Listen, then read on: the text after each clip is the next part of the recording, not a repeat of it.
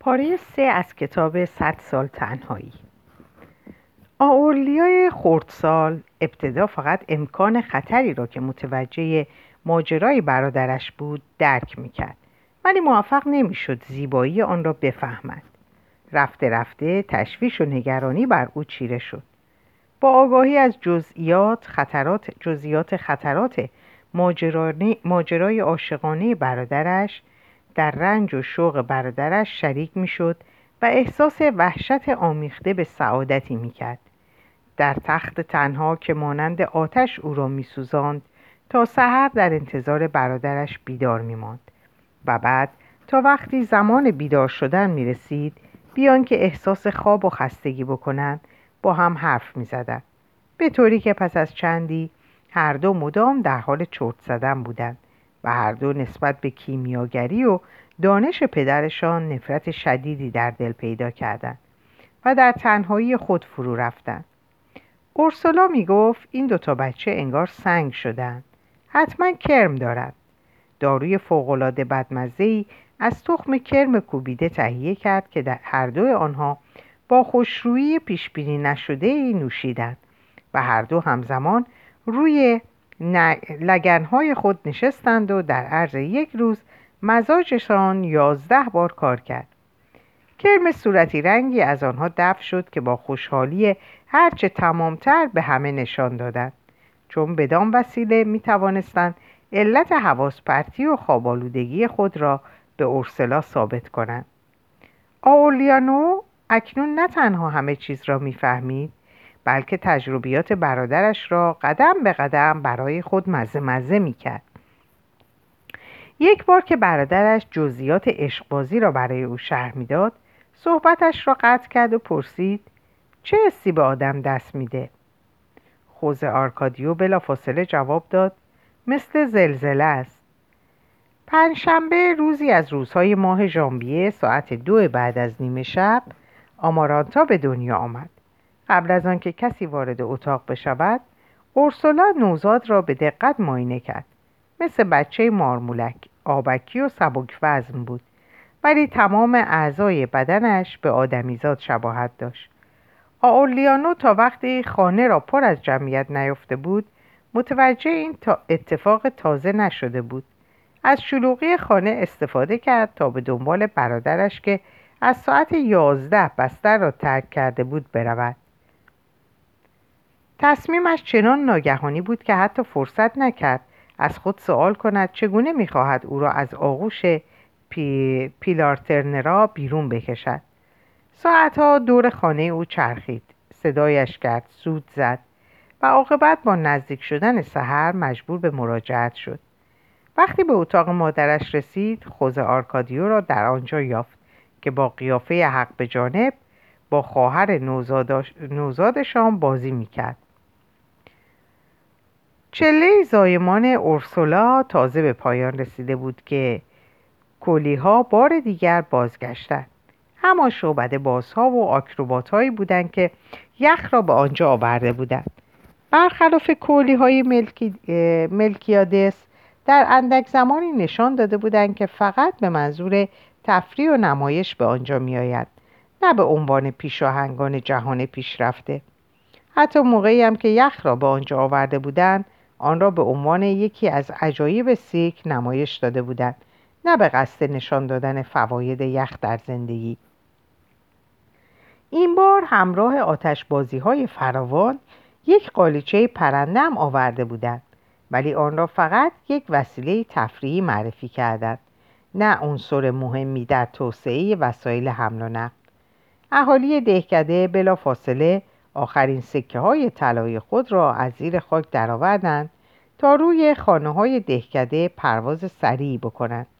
به برکت وضع شلوغ و به هم ریخته همگانی خوزه آرکادیو و پیلارترنرا ساعت دلپذیری را با هم گذراندند. در بین جمع عاشق و معشوق سعادتمند شده بودند و فهمیدند که عشق حسی است بس عمیقتر از سعادت زودگذر شبهای پنهانی آنها. با این حال پیلار این جذبه را در هم ریخت. از خوشحالی و شعفی که خوز آرکادیو در مصاحبت او نشان می‌داد سوء استفاده کرد و یک باره دنیا را بر سر او خراب کرد و گفت حالا واقعا یک مرد حسابی شدی. و وقتی متوجه شد که او معنی حرفش را نفهمیده است صاف و پوسکنده گفت به زودی پدر می‌شوی. خوزه آرکادیو تا چند روز جرأت نمی‌کرد از خانه خارج شود. به محض اینکه صدای خنده پیلار را از آشپزخانه میشنید دوان دوان به آزمایشگاه پناه می‌برد. آزمایشگاه بار دیگر با دعای اورسولا برپا شده بود. خوزه آرکادیو با شعف هرچه تمامتر پسر فراری خود را پذیرفت. و او را همراه خود به کشف اکسیر واداشت. یک روز بعد از ظهر بچه ها از دیدن قالیچه سهرامیز که به سرعت از جلوی پنجره آزمایشگاه پرواز می‌کرد سخت به هیجان آمدند. یک مرد کولی آن را هدایت می‌کرد و چند بچه از روی آن با خوشحالی به طرف آنها دست تکان می‌دادند.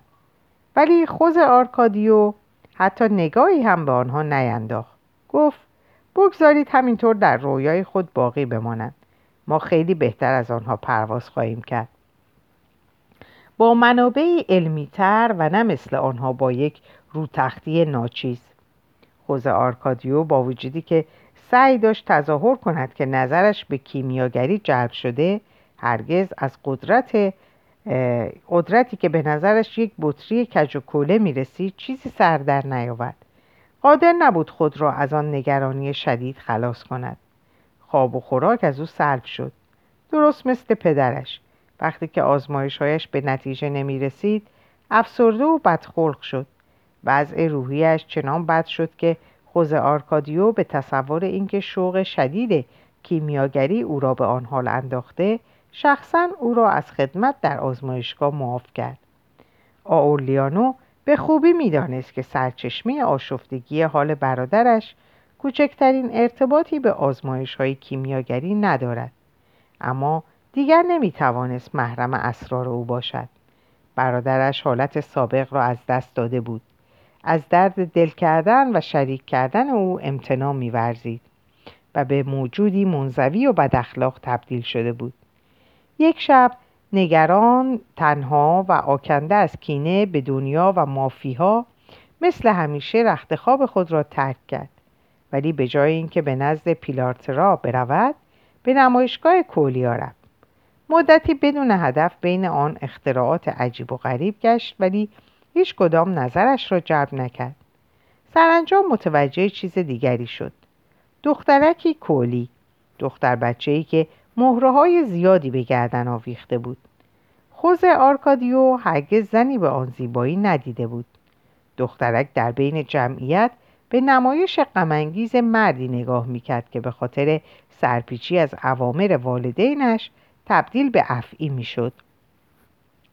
خوز آرکادیو بی آنکه توجهی بکند همانطور که نمایش مرد افعی ادامه داشت خود را از بین جمعیت پیش راند و به صف اول به نزدیکی دخترک کولی رساند و پشت سر او ایستاد. خود را به پشت او چسبان و مشغول فشار دادن شد. دخترک, سعی کرد خود را کنار بکشد ولی خوز آرکادیو با فشار محکمتری خود را به پشت او چسبان آن وقت دخترک که از تعجب و وحشت میلرزید آلت او را حس کرد. در جای خود بی حرکت ماند. برایش چنین چیزی باور کردنی نبود. عاقبت سر برگردان. لبخندی حراسان زد. در آن لحظه دو مرد کولی افعی را در قفسی گذاشتند و به درون چادر بردند. کولی دیگری که برنامه ها را اعلام می‌کرد گفت و اکنون خانم ها و آقایان نمایش زنی آغاز می شود که چون چیزی را دیده بود که نمی بایست ببیند محکوم شد که به مدت 150 سال هر شب سر از تنش جدا بشود. خوز آرکادیو و دخترک به تماشای سربریدن زن زنان زن ایستادند. به چادر دخترک رفتم و در آنجا همانطور که آهسته آهسته لخ می شدن یکدیگر را حراسناک و دیوانوار بوسیدند. دختر کلی پیراهن از تن درآورد و خود را از دامنهای متعدد آهارزدهاش خلاص کرد. پستانبند آهارزده بیهوده و گلوبندهای مهرهیش را درآورد. به موجودی تبدیل شد که گویی اصلا وجود ندارد. مثل یک قورباغه کوچک نحیف بود. پستانهایش تازه داشت بالا می آمد و رانهایش چنان باریک و لاغر بود که قطرشان حتی به قطر بازوان خوز آرکادیو هم نمی رسید. گرچه مصمم بودند و گرمای آغوشش شکنندگی بدنش را جبران می کرد. با این حال خوز آرکادیو قادر نبود با خیال راحت او را در آغوش بگیرد. در یک چادر عمومی بودند که کولی ها مدام با وسایل سیرک خود به آن رفت آمد می و به کارهای خود می رسیدن و حتی کنار تخت می نشستند و تاس بازی می کردن. چراغی که از وسط چادر آویزان بود تمام چادر را روشن می کرد. خوز آرکادیو در حین نوازشایش لخت روی تخت خواب دراز کشید. دخترک داشت او را تحریک می کرد. چند لحظه بعد زن کولی که بدنی فوقالعاده زیبا داشت و مردی که نه از کولی های سیرک بود و نه از اهالی دهکده وارد چادر شدند و در جلوی تخت خواب مشغول درآوردن لباسهایشان شدند زن بی اختیار متوجه بدن برهنه خوز آرکادیو شد. با حرارتی غمانگیز به حیوان زیبای خفته او دست زد و گفت پسرم خدا تو را همینطور که هستی حفظ کند. دختر کولی از آنها تقاضا کرد که تنهایشان بگذارند و آن دو نفر روی زمین نزدیک تخت دراز کشیدند. شهوت دیگران شور خوز آرکادیو را برانگیخت. با اولین تماس عاشقانه استخوانهای دخترک مثل یک مشت صدا کرد. گویی می‌خواست از هم جدا بشود. پوست بدنش در عرقی کمرنگ از هم باز شد و چشمانش پر از اشک شد و ناله غمانگیز همراه بوی ملایم خاک از سراسر بدنش بیرون آمد. ولی آن تماس جسمانی را با شجاعتی ستایش انگیز و اراده استوار تحمل کرد. خوز آرکادیو حس می‌کرد به آسمان به سوی اشراقی ملکوتی صعود می کند و در آنجا قلبش می و از آن هزاران هزار شرم ریزه لطیف بیرون می ریزد و از گوشهای دخترک وارد بدن او می شود و به زبان او بدل می شود و از دهانش بیرون می آید. آن روز پنجشنبه بود. شنبه شب خوز آرکادیو پارچه سرخ رنگی به سر بست و همراه کولی ها از آنجا رفت. وقتی اورسولا متوجه غیبت او شد تمام دهکده را برای یافتنش جستجو کرد. در محل چادر کولی ها در بین خاکستر آتش ها که هنوز از آن دود بلند می‌شد فقط مشتی خاکروبه بر جای مانده بود یک نفر که در بین خاکروبه ها دنبال مهره میگشت به اورسلا گفت که شب قبل پسر او را در جمع کلیا دیده که عرابه قفس مرد افعی را به جلو میرانده است. اورسلا به شوهرش که از خبر ناپدید شدن پسرشان کوچکترین نگرانی از خود نشان نداده بود فریاد زد. رفته کولی شده.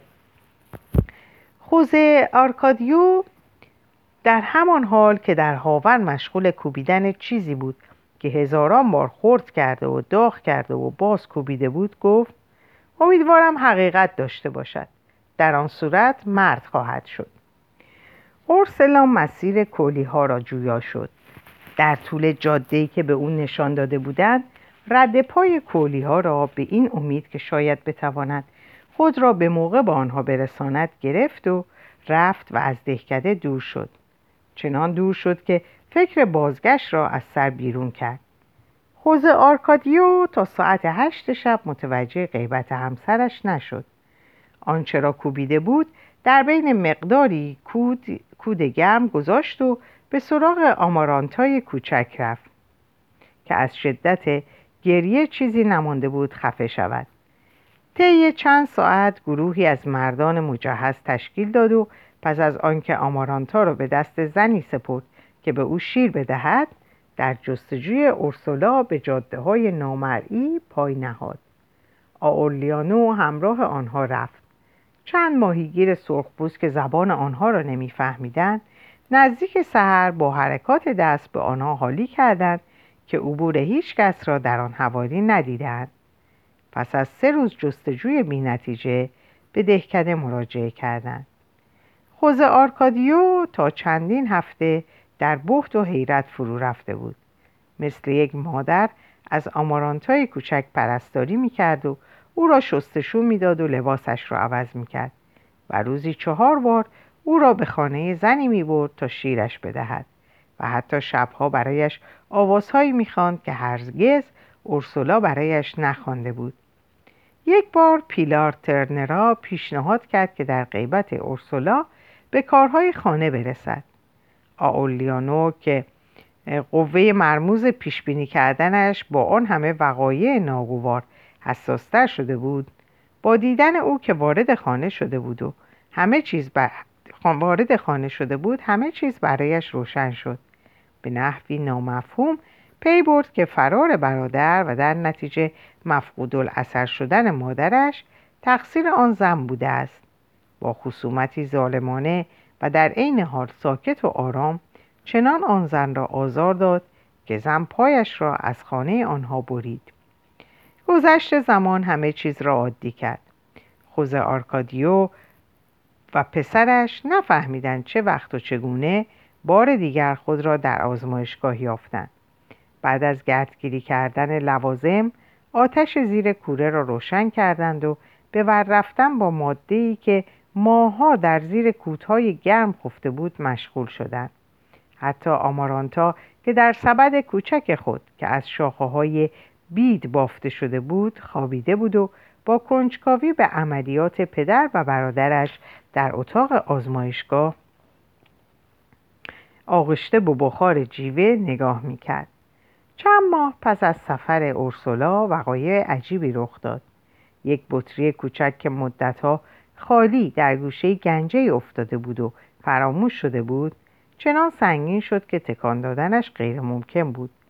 روی میز کار یک دیگ پر از آب بدون اینکه بدون اینکه زیرش آتشی روشن باشد نیم ساعت تمام جوشید تا تمام آبش بخار شد. خوز آرکادیو و پسرش این حوادث را با هیجانی آمیخته به حیرت تماشا می‌کردند. از آنجا که قادر نبودند دلیلی برای خود بیان کنند آن را به پای پیش درآمد کشف اکسیر میگذاشتند. یک روز سبد آمارانتا خود به خود تکان خورد و یک دور کامل دور اتاق چرخید. آلیانو بهت زده دوید و آن را متوقف ساخت. برعکس پدرش متوحش نشد. سبد را به جای خود گذاشت و آن را به پایه میز بست. حال دیگر یقین داشت آنچه مدت هاست انتظارش را می‌کشد به زودی فرا خواهد رسید. در آن موقع بود که آولیا نو شنید که او می‌گوید اگر از خدا نمیترسی از فلزات بترس. ناگهان اورسولا پس از پنج ماه غیبت بازگشت. جوانتر شده بود. با هیجان هرچه تمامتر ملبس به لباسهایی که کسی تاکنون پارچه آن را هم در دهکده ندیده بود وارد شد. خوز آرکادیو که نزدیک بود قلبش از شدت هیجان بیستد فریاد می‌زد. همین بود. می‌دانستم اتفاق خواهد افتاد. و از ته دل به گفته خود ایمان داشت. در طول انزوای طولانی خود همانطور که با اکسیر کلنجار می‌رفت از صمیم قلب آرزو می‌کرد واقعه, موعود اتفاق بیفتد. واقعه کشف حجر فلاسفه با به دست آوردن دمی که فلزات را زنده می کند با قدرت تبدیل لولاها و قفلهای خانه به طلا نبود. چیزی بود که در حقیقت اتفاق افتاده بود. مراجعت اورسولا. اما زنش در خوشحالی او شرکت نمی‌کرد. خیلی عادی او را بوسید. گویی فقط برای یک ساعت از خانه خارج شده بود. به او گفت بیرون خانه را نگاه کن. وقتی خوز آرکادیو از خانه خارج شد و جمعیت را دید مدتی طول کشید تا بتواند بر حیرت خود فائق شود. کولی نبودند. مردان و زنانی مثل خود آنها بودند با گیسوان صاف و پوست تیره رنگ که به زبان آنها حرف می‌زدند و از دردهای مشترکی مینالیدند. بار قاطرهاشان مواد خوراکی بود. عرابه های سنگین که گاومیش آنها را می‌کشید. از لوازم منزل مملو بود. لوازمی ساده و مفید که بدون جار و جنجال برای فروش عرضه می‌شد. از سوی دیگر باطلاق می آمدن و فقط دو روز تا آنجا راه بود. در آن سو شهرهایی وجود داشت که در تمام ماههای سال پست دریافت کردند. و با وسایل آسایش زندگی آشنایی داشتند. اورسولا نتوانسته بود خود را به کولی ها برساند. در عوض راهی را یافته بود که شوهرش در جستجوی بینتیجه کشف اختراعات بزرگ موفق به یافتن آن نشده بود.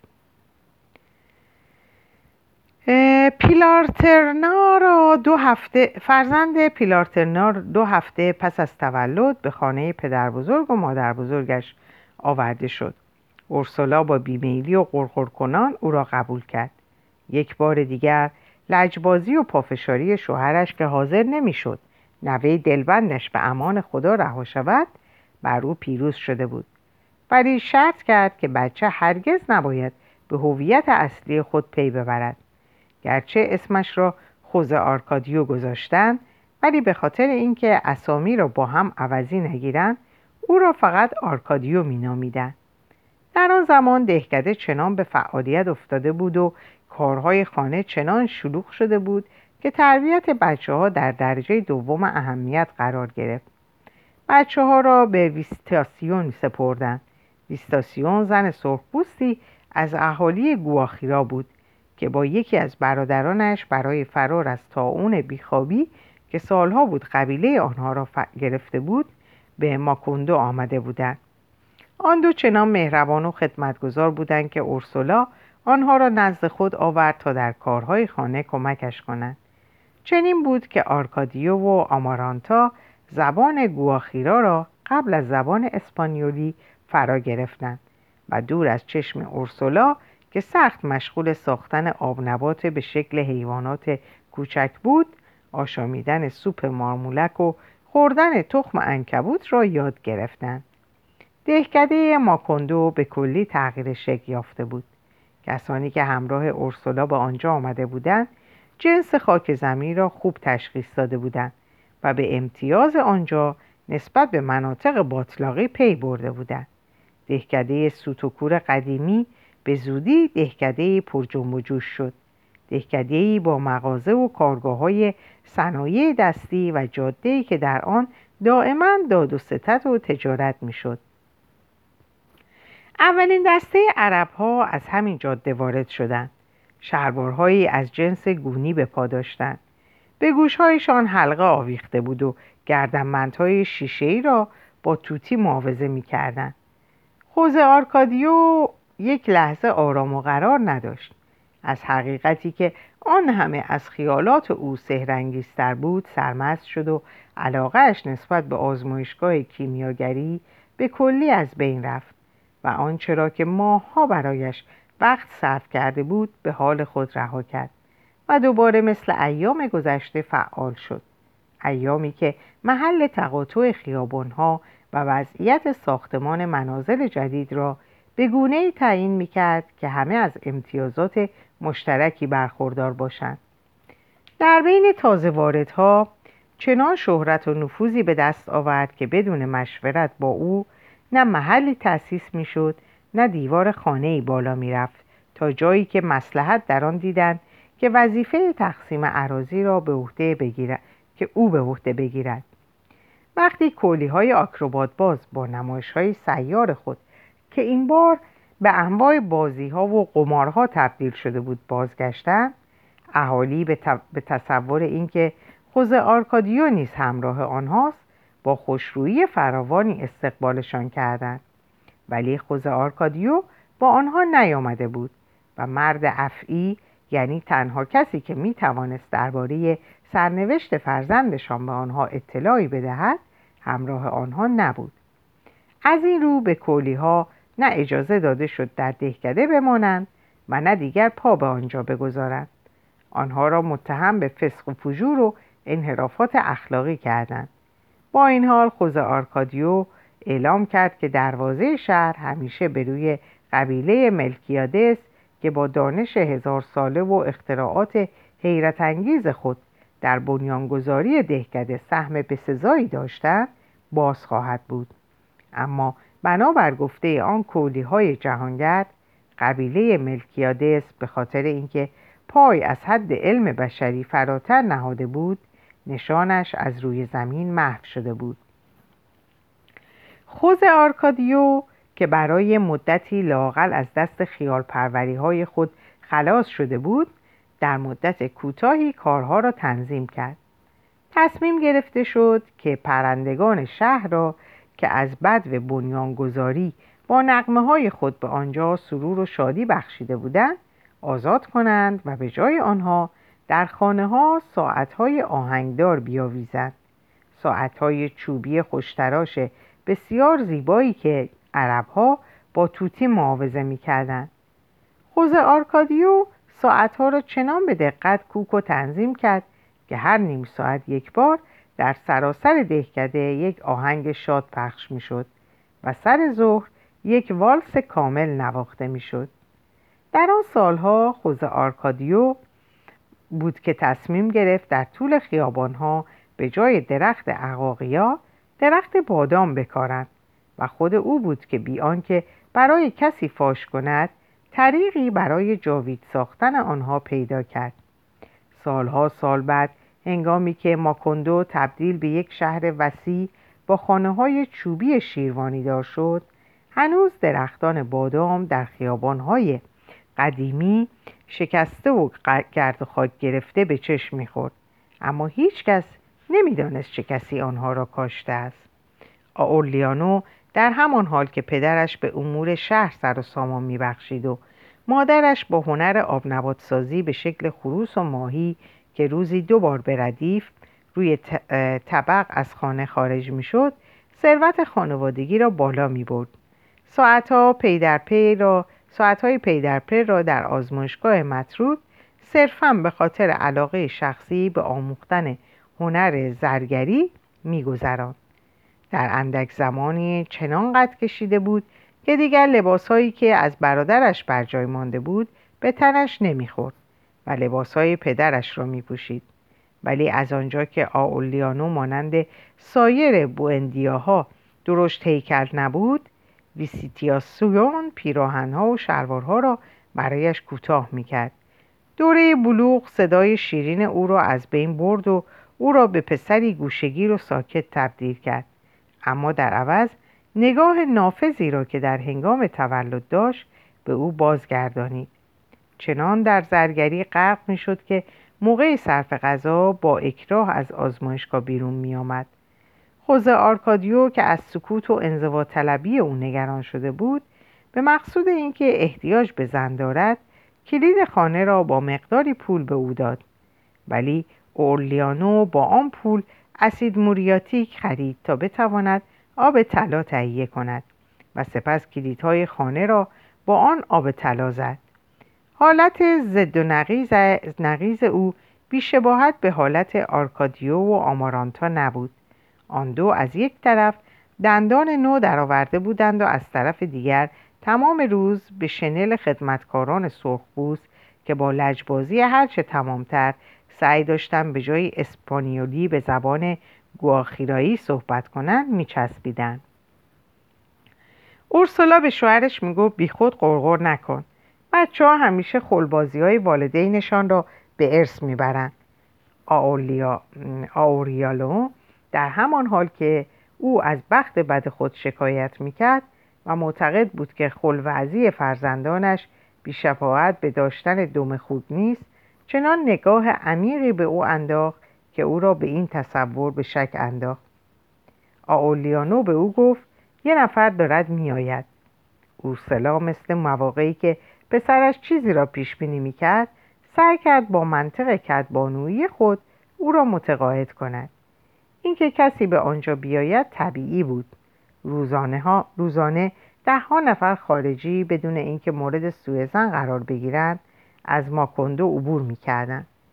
با این حال آورلیانو که گوشش به این دلیل و برهان بدهکار نبود به پیشبینی خود اطمینان داشت و پافشاری می‌کرد و می‌گفت نمی‌دانم چه کسی است ولی هر که هست الان در راه است. و به راستی روز یک شنبه ربکا وارد شد. یازده سال بیشتر نداشت. همراه عدهای تاجر پوست که معمور شده بودند او را با نامه تحویل خوز آرکادیو بدهند از سفر دشوار ماناوره آمده بود. به درستی نمی‌دانستند چه کسی از آنها چنین تقاضایی کرده. اساسیش عبارت بود از یک چمدان کوچک یک صندلی راحتی که رویش با دستگل نقاشی کرده بودند و یک کیسه کرباسی که استخوانهای پدر و مادرش در آن تلق تلق می‌کرد. کسی که به خوزه آرکادیو نامه نوشته بود ادعا داشت که هنوز با وجود گذشت زمان و فاصله دور او را فوقالعاده دوست دارد و وظیفه انسانی خود می‌داند تا آن دختر بچه یتیم و بیپناه را به نزد او بفرستد. دختر نسبت دوری با اورسولا و در نتیجه با خوز آرکادیو داشت. گرچه نسبتش با او دور بود دختر آن دوست فراموش نشدنی او نیکاور, نیکاور اولوا و همسر محترمش ربکا مونتیل خدا بیامرز بود که استخوانهایشان را دخترک همراه آورده بود تا آنطور که شایسته آنهاست مثل مسیحیان محترم به خاک سپرده شوند اسامی نامبرده و امضای نامه کاملا خانا بود. با این حال نه خوز آرکادیو و نه اورسولا هیچ یک به خاطر نمی آوردن که اقوامی به آن اسامی داشته باشند. کسی را هم به نام فرستنده نامه در دهکده دور دوردست ماناورو نمیشناختند. از دخترک نیز امکان نداشت اطلاعات بیشتری در این زمینه به دست آورند. به محض ورود در صندلی خود نشسته بود و همانطور که انگشت شست خود را میمکید با چشمانی درشت و وحشت زده به آنها نگاه می‌کرد. گویی از سوالات آنها اصلا چیزی نمی‌فهمید. پیراهنی با خطوط سیاه مورب به تن داشت که از شدت کهنگی پوسیده بود. یک جفت پوتین ورنی کهنه به پا داشت. گیسوانش را با روبان سیاهی به پشت گوشهایش جمع کرده بود.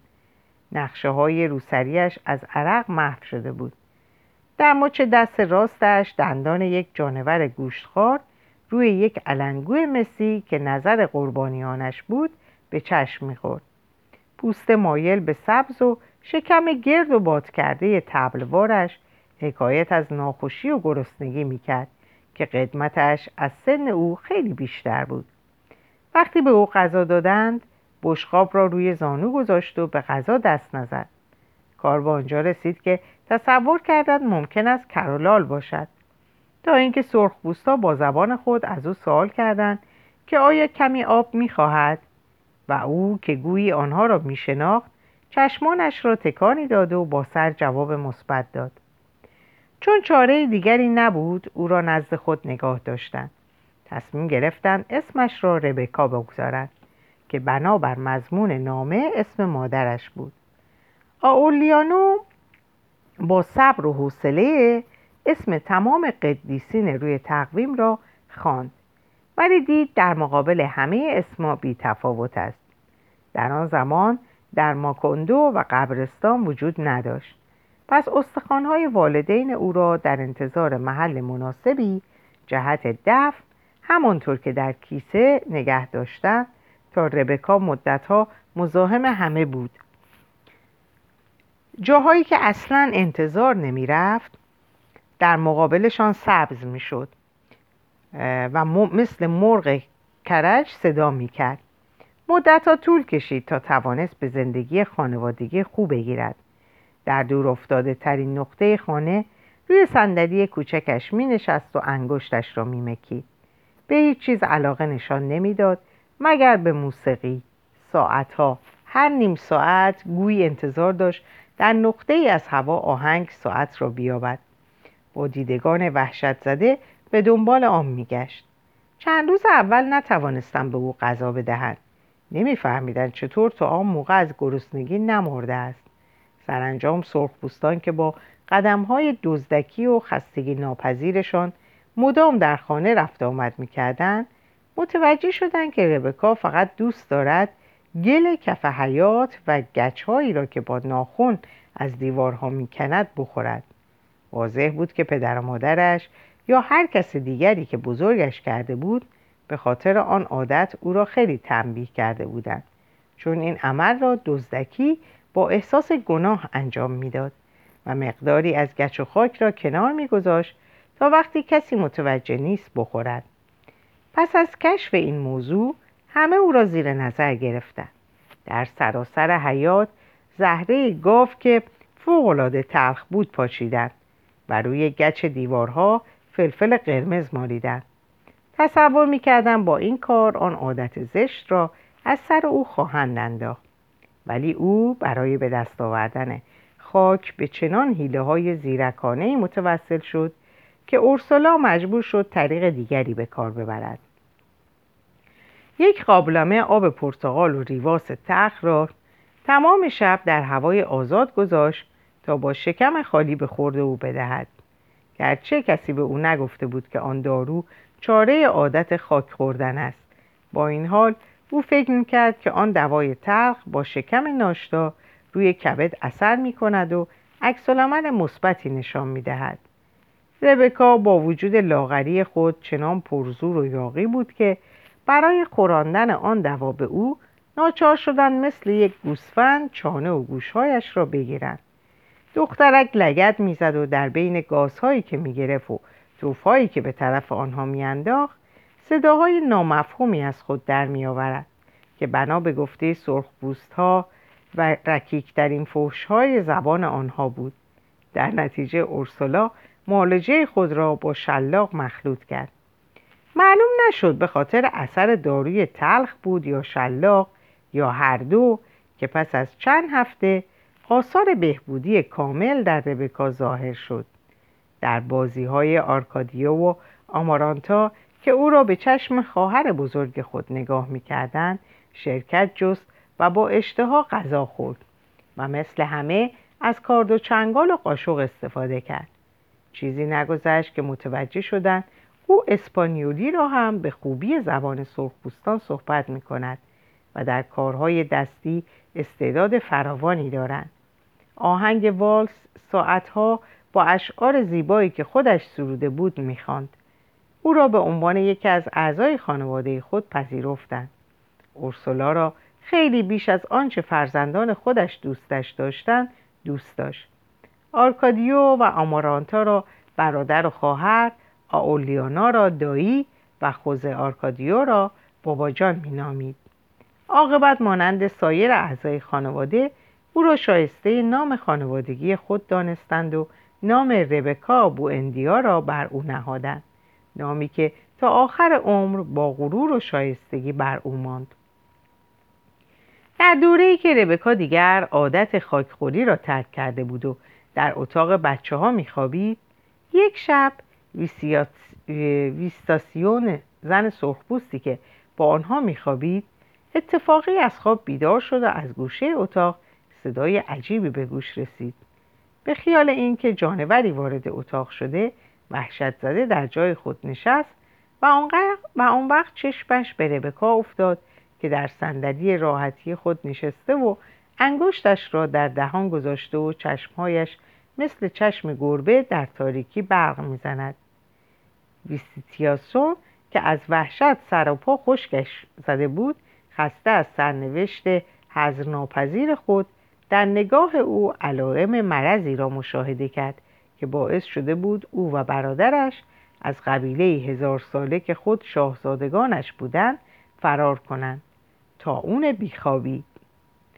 کاتاوره سرخبوز هنوز سهر نشده آنجا را ترک کرد. خواهرش در آنجا ماند چون قلبش گواهی می‌داد که آن مرض مهلک به هر نحوی شده به هر گوشه جهان که برود او را دنبال خواهد کرد. هیچکس وحشت, وحشت کشنده ویسیتیاسون را درک نکرد. خوزه آکاردیو با, خود با خوشخلقه می گفت اگر قرار است نخوابیم چه بهتر. آن وقت می توانیم از زندگی بیشتر بهره ببریم. ولی زن سرخپوست برای آنها توضیح داد که وحشتناکترین چیز مرض بیخوابی فقط خود بیخوابی نیست بلکه گرفتار شدن به وضعی وحشتناکتر است. از دست دادن حافظه مریض وقتی به بیخوابی عادت کرد کم کم خاطرات دوران طفولیت را از یاد می‌برد سپس اسم و مورد استفاده اشیا و بعد هویت اشخاص و حتی خود را فراموش می کند تا آنکه عاقبت در نوعی گنگی و فراموشی فرو می رود. خوز آرکادیو که از خنده روده بر شده بود معتقد بود که این مرض ساخته خراف پرستی سرخپوستان است با این حال اورسولا محض احتیاط ربکا را از سایر بچه ها جدا کرد. چند هفته بعد که ظاهرا وحشت ویسیتیاسون فرو نشسته بود یک شب خوز آرکادیو با تعجب بسیار متوجه شد که از زور بیخوابی در تخت خواب قلط می‌زند. اورسولا بیدار بود. دلیل بیخوابی او را پرسید و او جواب داد باز دارم به پر... پرودنسیولا فکر می‌کنم. آن شب حتی یک دقیقه نتوانستند بخوابند. ولی فردای آن روز حال هر دو چنان خوب بود که بیخوابی شب گذشته را فراموش کردند. سر نهار آورنیای حیرت زده برای آنکه شهر داد که گرچه شب گذشته را جهت آب طلا زدن به سنجاق سینه ای که خیال دارد روز تولد اورسولا به او هدیه کند در آزمایشگاه به صبح رسانده و یک دم چشم بر هم نگذاشته به هیچ وجه احساس خستگی نمی کند. روز سوم بود که وحشت همگی را گرفت. موقع خواب دیدن اصلا خوابشان نمی آید و متوجه شدند که بیش از پنجاه ساعت است که موژه بر هم نزدند در اینجا به پایان این پاره می‌رسم براتون اوقات خوبی رو آرزو دارم و به خدا میسپارمتون خدا نگهدارتون باشه.